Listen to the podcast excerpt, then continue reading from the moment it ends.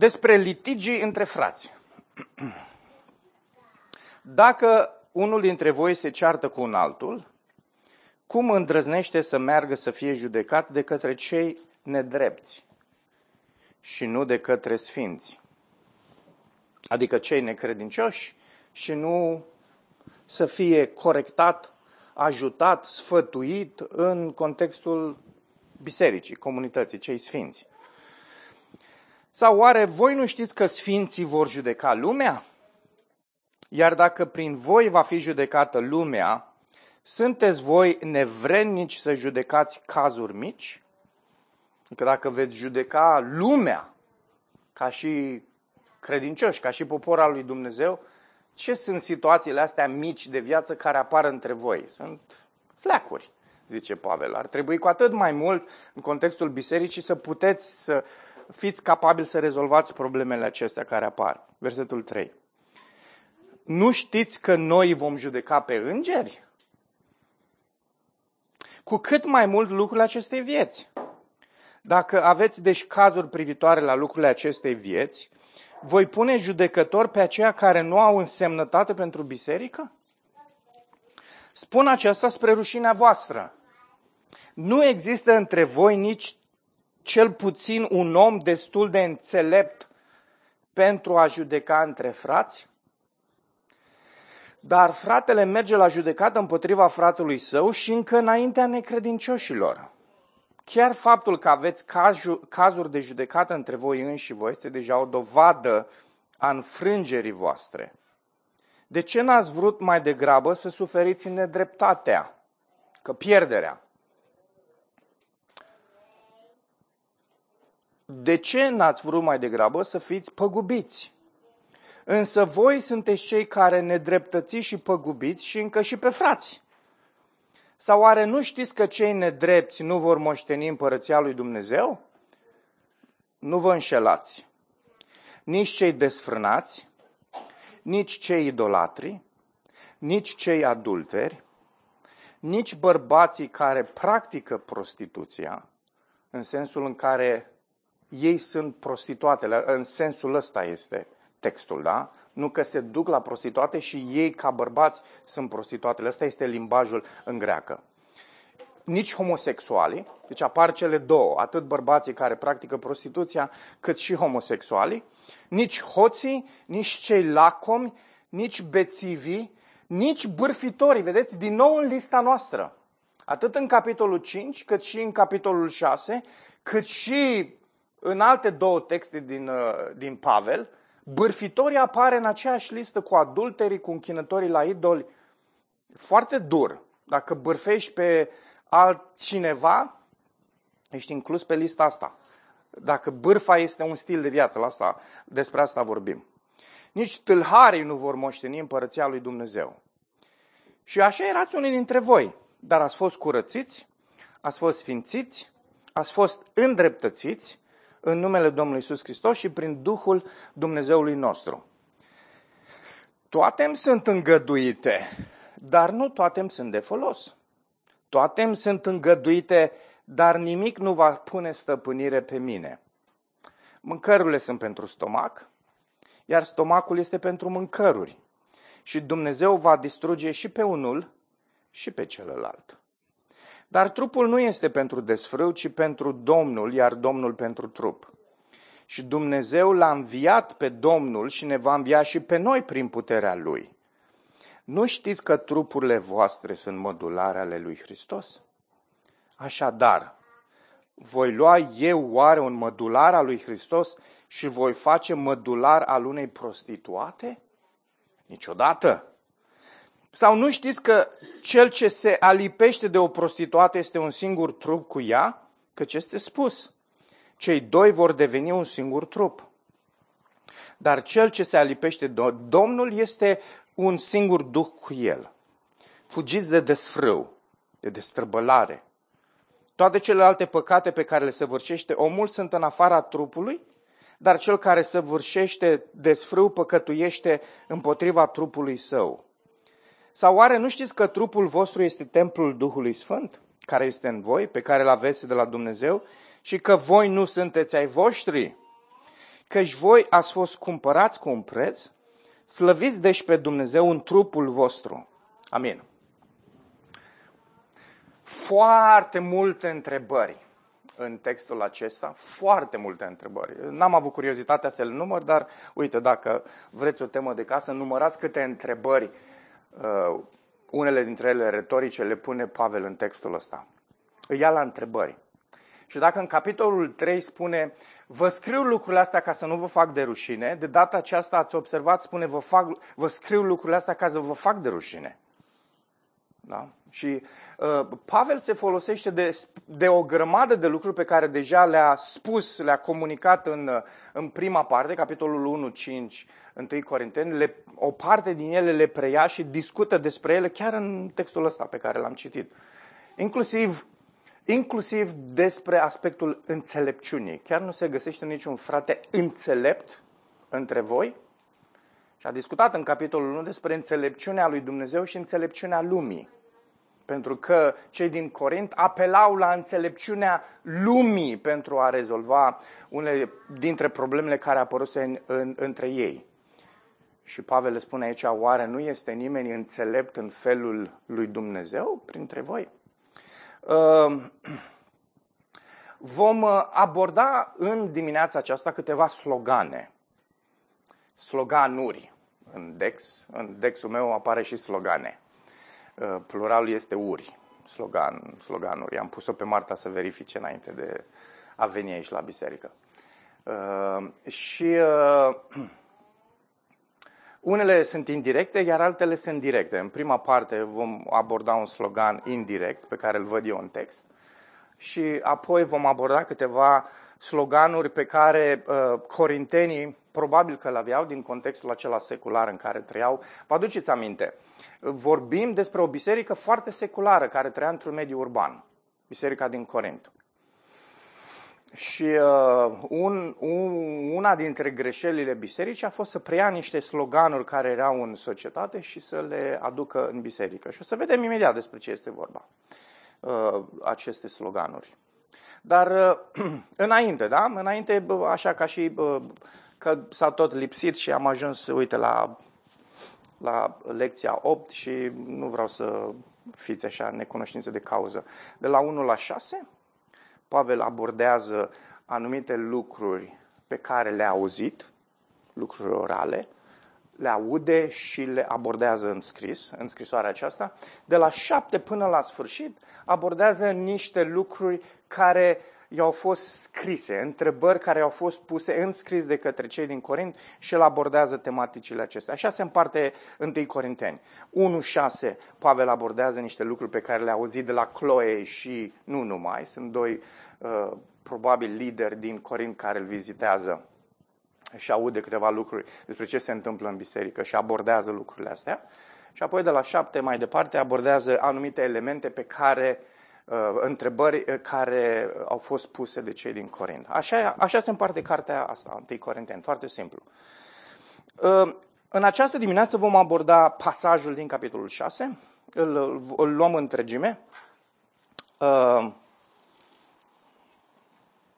Asta și că dacă vrei să complici teologic lucrurile, poți să le complici, dar mi se pare că sunt destul de clare. Adică întrebările lui Pavel sunt destul de directe, uneori mai face și, uh, cum zic unii, între ghilimele, miștocăreală, adică uh, uh, este glumeț cu ei și ironic, și o să vedem imediat pasajele astea în care Pavel este ironic cu cei din Corint, însă mi se par evidente lucrurile pe care le abordează Pavel. Apar aceste sloganuri. Direct, primul, ă, ă, indirect, primul și celelalte vor fi directe. Primul, indirect. Frate, frate, brânza e pe bani. Ați auzit sloganul ăsta? Da? Destul de des. Ă, nu degeaba noi care ne tragem din romani, probabil că de acolo a venit sloganul ăsta, că și ei au fost foarte influențați de greco-romani, cei din Corint. Și trăiau, frate, cu sloganul ăsta. Până la brânză, când vine vorba de cașcaval, cașcavalul meu e cașcavalul meu, cașcavalul tău e cașcavalul tău. Și de aici au apărut litigiile între ei, de la sloganul ăsta. Nu crezi? Adică e foarte evident. Uh, avem o societate foarte interesantă în Corint. Și am tot spus, dar o repet că mai apar și persoane noi și nu-mi place să le las așa în ceață. Uh, în Corint aveai o situație delicată. O situație delicată pentru că unii dintre cei săraci lucrau pentru alții care erau bogați. Și erau aceste două clase sociale a celor bogați sau a celor săraci și a celor bogați. Și se pare, părerea celor mai mulți teologi, comentatori, este că litigiul acesta despre care vorbește Pavel aici este tocmai acest litigiu care apare între un bogat și un sărac. Poate chiar mai multe cazuri. Uh, probabil chiar litigiu între un frate bogat care avea un angajat sărac. Acest angajat sărac muncise pentru el și probabil s-a întâmplat ceva cu cașcavalul, s-a pierdut. Nu știu, l-a pus la fumat, abarna, nu știu ce s-a întâmplat, dar a, a ieșit o supărare mare. Că frate, frate, brânza e pe bani, adică până acolo, știi? Și uh, uh, bineînțeles că nu era nimeni înțelept în toată biserica din Corint, așa că au apelat la uh, acești magistrați integri pe care îi avea Roma. De unde? Toată istoria e plină de uh, corupția care exista în sistemul atât grecesc cât și în, în cel roman. Greco-romanii er, erau, se spălau cu aceeași apă de ploaie, adică erau la fel, foarte corupți. Dar acum, fratelui bogat, îi convenea lucrul ăsta. Pentru că în societatea romană, cel care provenea dintr-o spiță mai înaltă era tot timpul favorizat. Adică, în primul rând, niciodată unul care era mai sărac n-ar fi dat în judecată pe cel bogat. Deci, cu siguranță că ce s-a întâmplat aici a fost cel bogat să-l dea în judecată pe cel sărac. Și din start, cel sărac a pierdut startul săracul, a rămas pe drum, dacă vă place maratonul. Uh, nu avea nicio șansă în fața autorităților romane. Și da, e cu atât mai mult, Pavel este ironic, cum apelați la niște magistrați, la un tribunal care e așa de corupt? Acolo e înțelepciune. Și uh, Pavel e șocat. Șocat de această atitudine a poporului Dumnezeu. Uh, care se duce cu anumite probleme ale vieții. Deci, ascultați, nu erau probleme majore, erau probleme ale vieții. Și da, și spune la un moment dat, aspectele astea mici, zice Pavel. Erau probleme mici, detalii mici ale vieții. Dar ei, din detaliile astea mici, s-au dus la, s-au dus la curtea de judecată seculară să le rezolve. Iar Pavel e șocat. În primul rând, așa cum am zis, pentru că era cunoscută corupția tribunalelor. Și în al doilea rând, șocul era cu atât mai mare cu cât nu se lua în calcul situația viitoare. Ce zice Pavel aici? Dragilor, ați uitat cine o să judece îngerii? Ați uitat cine o să judece lumea? Profetul Daniel vorbește despre asta. Și sunt și alții, alții care vorbesc poporul lui Dumnezeu va judeca lumea. Și lui Pavel i s-a părut absolut șocant că poporul lui Dumnezeu, care va judeca lumea în detalii mari, în aspecte mari, se lovește de niște detalii mici ale vieții și în loc să le rezolve de unii singuri, se duc la lume să le rezolve problemele lor. De parcă lumea ar avea înțelepciunea de a rezolva problemele acelea. Și Pavel e șocat de elementul ăsta. Nu-i vine să creadă. Cum? Ce a fost în mintea voastră? Ok, nu înțelegeți că e o, o, este o, o judecată nedreaptă în sensul că ăștia corupți, dar nu înțelegeți nici faptul că voi veți judeca lumea și îngerii. Bă, dacă voi veți judeca lumea și îngerii, cum de apelați la așa așa uh, modele de judecată. Și trei argumente le prezintă Pavel aici. Poporul va judeca lumea și îngerii, în prima parte, apoi 7 și 8, versetele 7 și 8. Această existență ale litigilor dintre frați dovedesc eșecul moral al tuturor celor implicați, o să revenim imediat la ele, că nimeni nu are de câștigat din situația asta, zice Pavel, nimeni dintre frați mă refer. Adică dacă cel bogat și-a închipuit că o să-și uh, recupereze niște bani, ok, își recuperează banii ăla, dar se înșală că pe termen lung nu există un câștig. Ba din contră, comunitatea lui Hristos va avea de suferit. Unu, că ea vor zice, bă, uite cum se ceartă ea, ca și câini, mă, și n-au nimeni, pe nimeni între ei să-i ajute. Și în felul acesta, biserica din Corint nu este acea sare și lumină despre care Hristos vorbește și spune, când oamenii se vor uita la voi să vadă ce? Dragostea voastră unul pentru celălalt.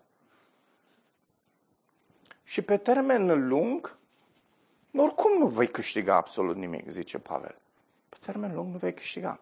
Și al treilea argument, 9-11, cei drepți, implicit judecătorii de la tribunal, nu au nicio șansă să ajungă în împărăția lui Dumnezeu. Acum, aș vrea să revin puțin la, la primul aspect.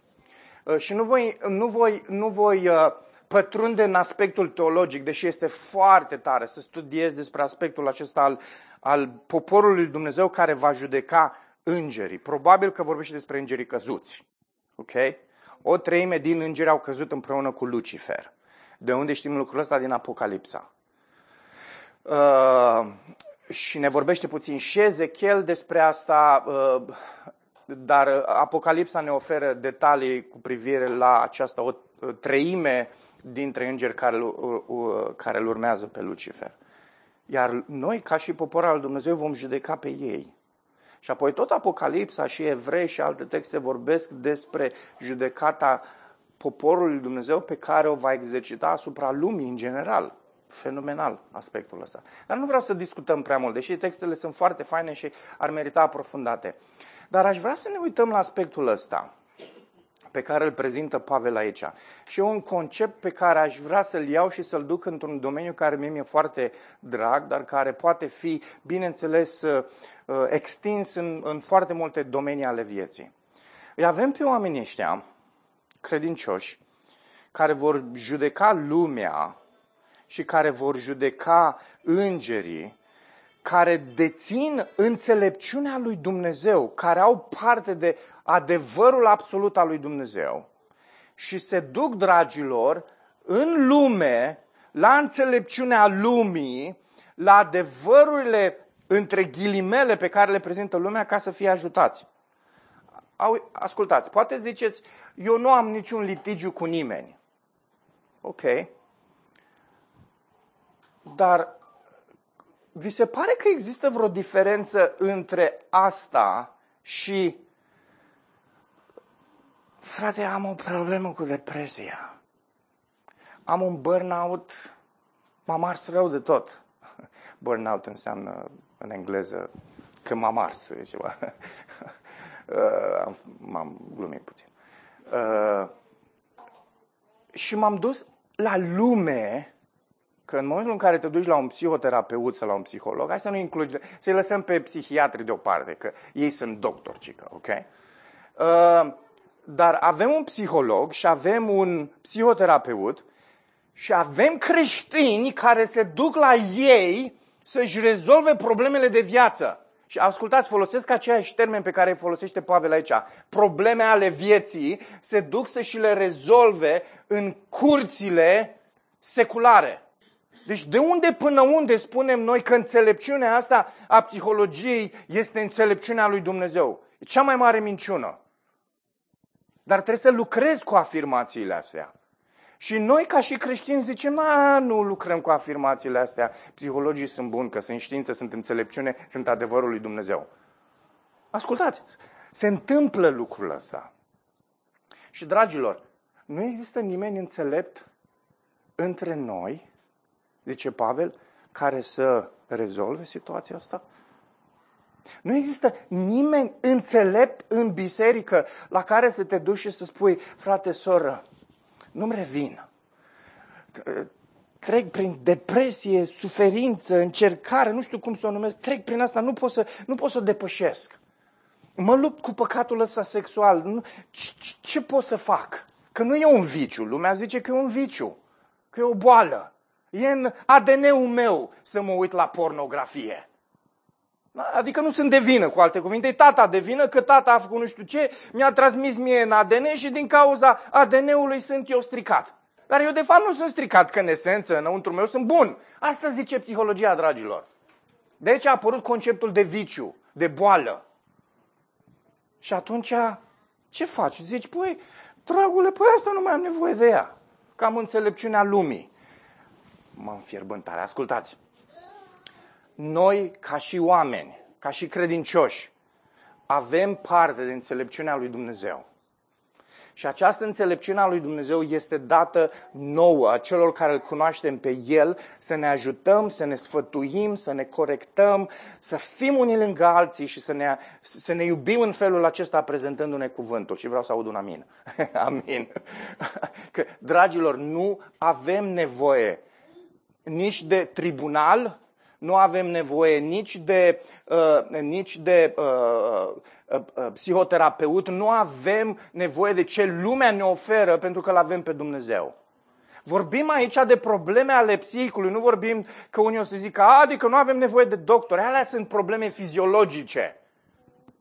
Alea, alea sunt cu totul altceva. Când, când un necredincios te dă în judecată pentru ceva, Biblia nu spune, a, știi ceva, stai liniștit și așa. Nu, și slavă Domnului că în tribunalurile, așa cum sunt și ele corupte în România, totuși mai există speranță față de cele romane.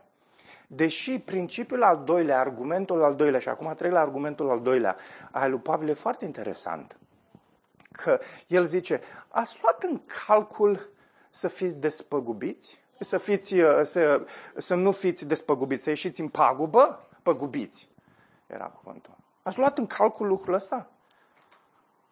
Și ascultați, poți să predici o predică doar din asta. Și să te gândești în primul rând la Hristos, care a suferit cea mai mare nedreptate și cea mai mare pagubă. De ce? Îi s-a luat viața pe nedrept. Poate să fie vreo pagubă mai mare? Nu, pentru că pentru asta nici măcar nu poți să te judeci. Că dacă ai murit, cum să mai te judeci? Iisus a, Iisus a fost păgubit cum nici unul dintre noi nu vom fi păgubit vreodată. Și a fost păgubit, ascultați, nu din, nu din partea unuia, din partea lumii, general. Și Iisus a suferit paguba asta și a, a, a, a considerat o favoare pe care Dumnezeu i-o dă să plătească în felul acesta. Și ăsta e exemplu pentru noi. Și doi, dragilor, ai cui cetățeni sunteți voi ca și poporul al lui Dumnezeu? Ai cerului. De ce să ne duelăm și să ne luptăm uneori pentru niște poziții aici pe pământ sau pentru niște elemente materiale când lucrurile astea vor trece? Niciodată nu mă voi lupta pentru poziția asta de prezbiter. Niciodată. Niciodată. E, e ceva temporar. În cer nu voi fi prezbiter. Dacă credeai că o să fii prezbiter, Florin, nu o să fii. Nu o să fim prezbiter, nu o să fie niciun diacon acolo. De fapt, toți o să fim diaconi. Că toți o să slujim. Cuvântul în greacă, ă, diacon, este slujitor. Noi toți vom sluji acolo. Cum de fapt ar trebui să facem și aici. Să-L slujim pe Hristos. Nu lupt pentru poziții, nu lupt pentru nimic. Nu mă, nu mă judec pentru nimic. Deși poate unii vor să mă tragă la judecată, mai bine mai bine pierderea din partea mea. Vreau să, vreau să copiez exemplul pe care îl dă aici Pavel și pe care cred că îl transmite mai departe de la Hristos. Luați în calcul asta, zice Pavel. Luați în calcul să fiți spăgubiți. Și apoi, zice el, ultimul argument, cei nedrepți, implicit judecători de tribunal, nu au nicio șansă să ajungă în împărăția lui Dumnezeu, că nu-L cunosc pe Hristos. Trebuie să crezi, trebuie să te pocăiești. Trebuie să te întorci cu fața către Dumnezeu ca să se întâmple lucrul acesta. Dacă nu faci asta, nu ai nicio șansă. Și el zice, ăștia nu au nicio șansă. Dacă Dumnezeu nu se îndură de ei, nu au nicio șansă. Și atunci, zice el, cum voi vă duceți la ei? La unii care nu vor moșteni împărăția lui Dumnezeu. Hai să mergem mai departe.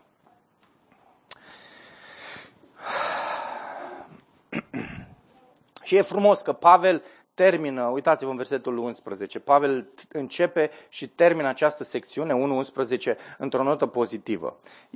Începe spunând, voi ați fost hotărâți de Dumnezeu să judecați îngerii și apoi, pentru că ați fost curățiți, sfințiți și îndreptățiți. Vorbește aici despre, despre două nuanțe foarte frumoase ale vieții noastre, a celor care suntem credincioși. Partea a doua adresează trei sloganuri. Primul, orice mi se permite, apare de două ori în 6 cu 12. Trupul este pentru stomac și stomacul pentru mâncare, 6 cu 13. Și al treilea, toate celelalte păcate pe care le face un om sunt în afara trupului. Okay? Acestea erau trei sloganuri care circulau prin biserica din Corint. Mă rog, de, de, sunt foarte multe discuții cu privire la sloganurile astea. E fain să citești așa vreo 5, 6, 7, 8, 10 comentarii diferiți și să vezi. Dar cei mai mulți sunt de părere, mai ales dintre comentatorii recenți, sunt de acord că, că trebuie să fie existat niște motouri de astea de viață, niște afirmații de astea de viață printre cei din Corint și Pavel a preluat uh, aceste uh, aceste afirmații ale lor și s-a jucat puțin cu ele. Hai să vedem cum stă treaba, de fapt. Primul dintre ele, orice mi se permite, chiar așa stau lucrurile? Mi se permite orice? Există libertate în Hristos, o să o discutăm imediat despre aspectul ăsta, dar mi se permite chiar orice? Mi se permite doar ce în ce Dumnezeu găsește plăcere, nu? Că nu poți să spui, mi se permite orice care este împotriva lui Dumnezeu. Poți să spui asta? Nu. Atunci, vedeți, afirmația asta este o afirmație jucăușă, cel puțin. Uh, trupul e pentru stomac și stomacul pentru mâncare. Corect? Nu. Și o să, Pavel o să discute despre aspectul ăsta. Că ascultați, ei spuneau așa, trupul este pentru stomac, stomacul e pentru trup și de aici ajunseseră să spună, trupul e pentru prostituție, prostituția e pentru trup.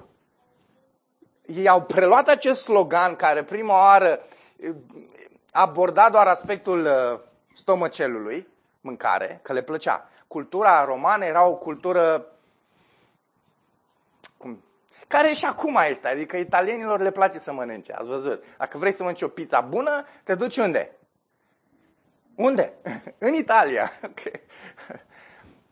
N-ați fost în Italia? Nici eu n-am fost. da. Mi-au zis prietenii că dacă vrei să mănânci o pizza bună, te duci în Italia. Poate n-ai mâncat unde trebuie. Uh, mi-a zis un vecin avizat care a lucrat într-o pizzerie și mi-a zis, Nicu, dacă vrei să mănânci o pizza bună, zic eu unde să te duci să mănânci. Italienii fac cea mai bună pizza. În fine, nu mai vorbesc mult, că lui Nicola se face foame. Pizza e mâncarea lui preferată. Uh, și de aici au zis, atunci trupul e pentru depravare, pentru destrăbălare. Și destrăbălare pentru trup. Și o să abordeze aspectul acesta imediat. Apoi, toate celelalte păcate pe care le face omul sunt în afara trupului. Deci, ăsta implică trupul, dar oricum trupul e pentru prostituție, prostituția pentru trup, deci nu e o problemă, că orice mi se permite. Vedeți cum au legătură toate unul cu celălalt? Și zice, toate celelalte păcate sunt în afara trupului. Adică trupul nu are niciun fel de implicație, responsabilitate, în fine. A, așa trăiau cei din biserica din Corint, în felul ăsta. În capitolul 5 apare problema incestului, adică un frate trăia cu uh, mama lui vitregă, o femeie necredincioasă, și uh, în această secțiune apare problema prostituției. Deci avem două capitole, 5, 6, 7. Avem un incest, avem un litigiu și avem aspecte de prostituție. Asta este biserica din Corint, dragilor. Este dramatic. Dramatic. Știți ce arată situația asta? Nu mi-am notat așa, doar ca să nu... Arată cât de depravați suntem noi, ca oameni, și cât de dependenți suntem de Harul lui Dumnezeu, chiar și când suntem în comunitate, ca Dumnezeu să ne facă parte de Har. Dacă o secundă vii aici la comunitate și zici, oh, acum sunt pocăit, acum sunt credincios, acum fac parte din biserică, doar atât ai spus, lupta spirituală este cruntă.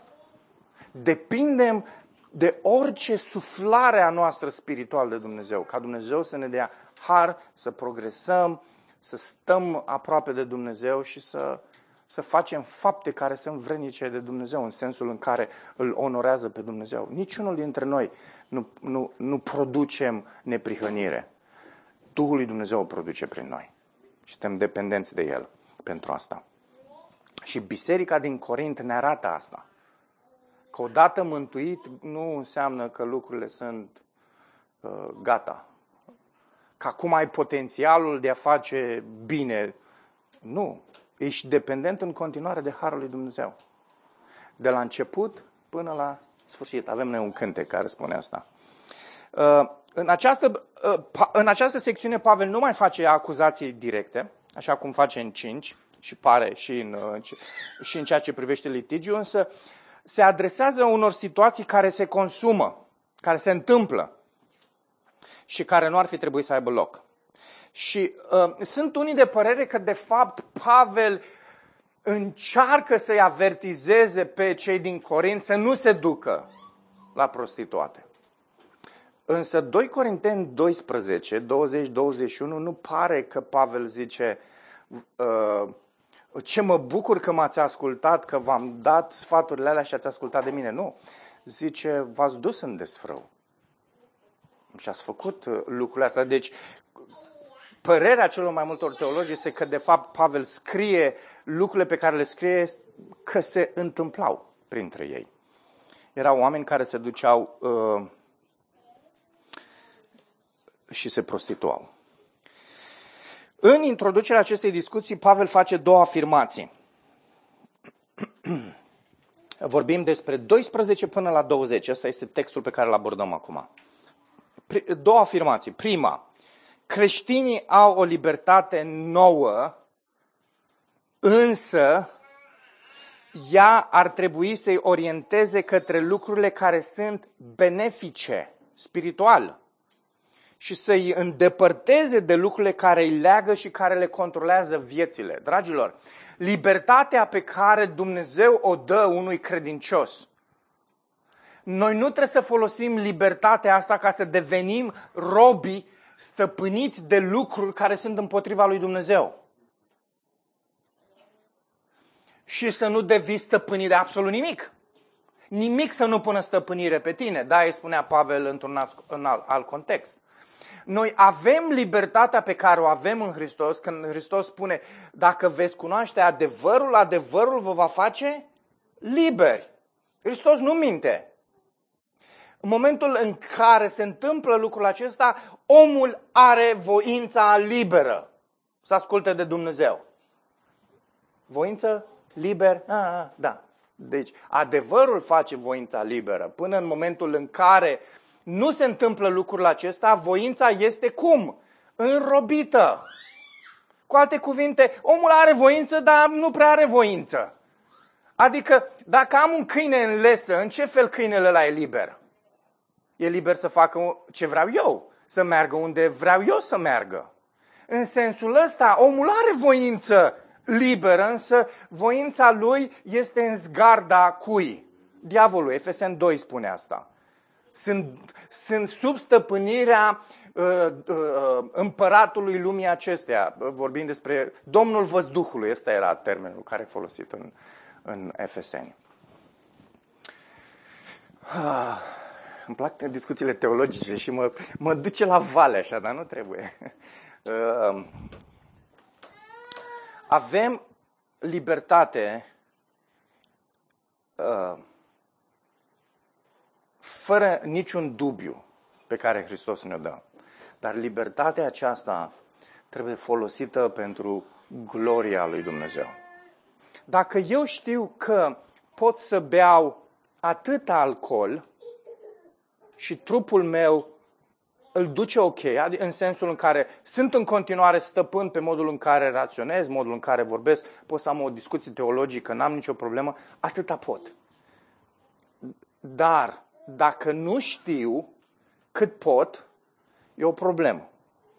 Mai bine să nu poți deloc, adică mai bine să nu bei deloc. Dacă nu știi cât poți să duci, nu bei deloc. Sau, dacă știi că nu poți să te abții după ce bei atâta pentru că atâta ți-e suficient pentru tine, dar știi că e o ispită să bei mai mult, nu mai bei deloc, iarăși. Nu se pune discuția. E vorba de, de modul în care îți cunoști, îți administrezi trupul acesta care este templul Duhului Sfânt. Și a, despre asta este discuția în această libertate.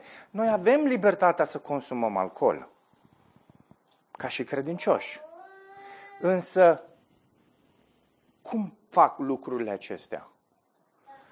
A, am libertatea să, să să merg pe drum, să iau în mașină chiar și să duc dintr-un loc în altul o femeie frumoasă, nu e nicio problemă. Dar dacă știu că sunt niște probleme, atunci e o problemă. Adică există niște libertăți pe care le ai, dar există un aspect al înțelepciunii. Cât de mult poți să duci din acești, în aceste libertăți. Pentru ei problema era că era prostituție, erau trei feluri de prostitu- prostituție în zona aia, în, în perioada aia. Era prostituție plătită, care e și în perioada noastră, era prostituția de la templu și era prostituția sacră. Ok? Nu vă dau prea multe detalii despre niciun dintre ele, că poate nu ajută pe unii. Uh, însă, ce le zice Pavel este, de exemplu, dacă unul dintre bărbați avea probleme la nivel de păcat sexual și imoralitate, nu trece pe lângă templu. Că la poarta templului este acea fată care face prostituție sacră. Ea credea că în felul acesta se dedică unuia dintre zei, dedicându-se unui om. Și asta era prostituție sacră. Și nu face lucrul ăsta. Dacă, dacă, dacă știi că ai o problemă, nu te duce până la poarta uh, uh, prostituatei să te întrebi uh, poți să plătesc sau nu poți să plătesc, o rezist sau nu rezist. Nu te duci. Nici nu spui problema asta în felul acesta. Și ei s-au jucat, dar ascultați, au început să se joace pentru că s-au jucat în primul rând cu aceste sloganuri despre care am spus. Sunt liber, domne. Sunt liber să fac orice. De fapt, păcatul făcut în trup, acest păcat făcut în trup, trupul ăsta nici nu e bun.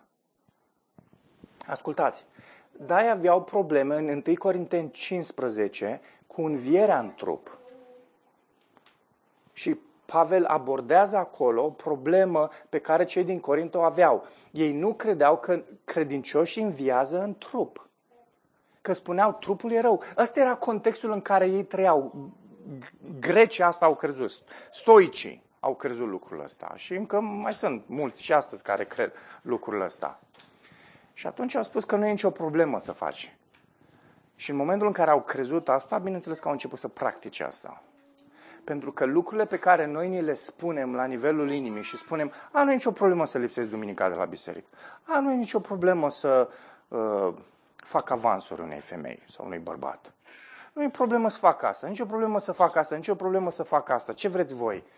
Dacă doar spui lucrurile ăla și poate îl mai și repeți altă dată, vei ajunge să faci în cele din urmă lucrurile ăla. Și să ai grijă. Credințele pe care ți le întipărești greșite la nivelul inimii, în cele din urmă vor ajunge fapte. Leon Morris se zicea, corintenii oricum nu înțelegeau libertatea creștină ca însemnând oportunitatea nemărginită de a arăta orizontul dragostei, ci un mod uimitor de a-și satisface propriile dorințe. Ei nu înțelegeau că libertatea asta trebuie să joace, trebuie să fie pusă în folosul celorlalți. În felul ăsta să arate dragoste și să arate dragostea lui Hristos. Nu. Ei ziceau, o, avem libertatea asta, hai să ne satisfacem. dorințele noastre egoiste. Și asta făceau ei.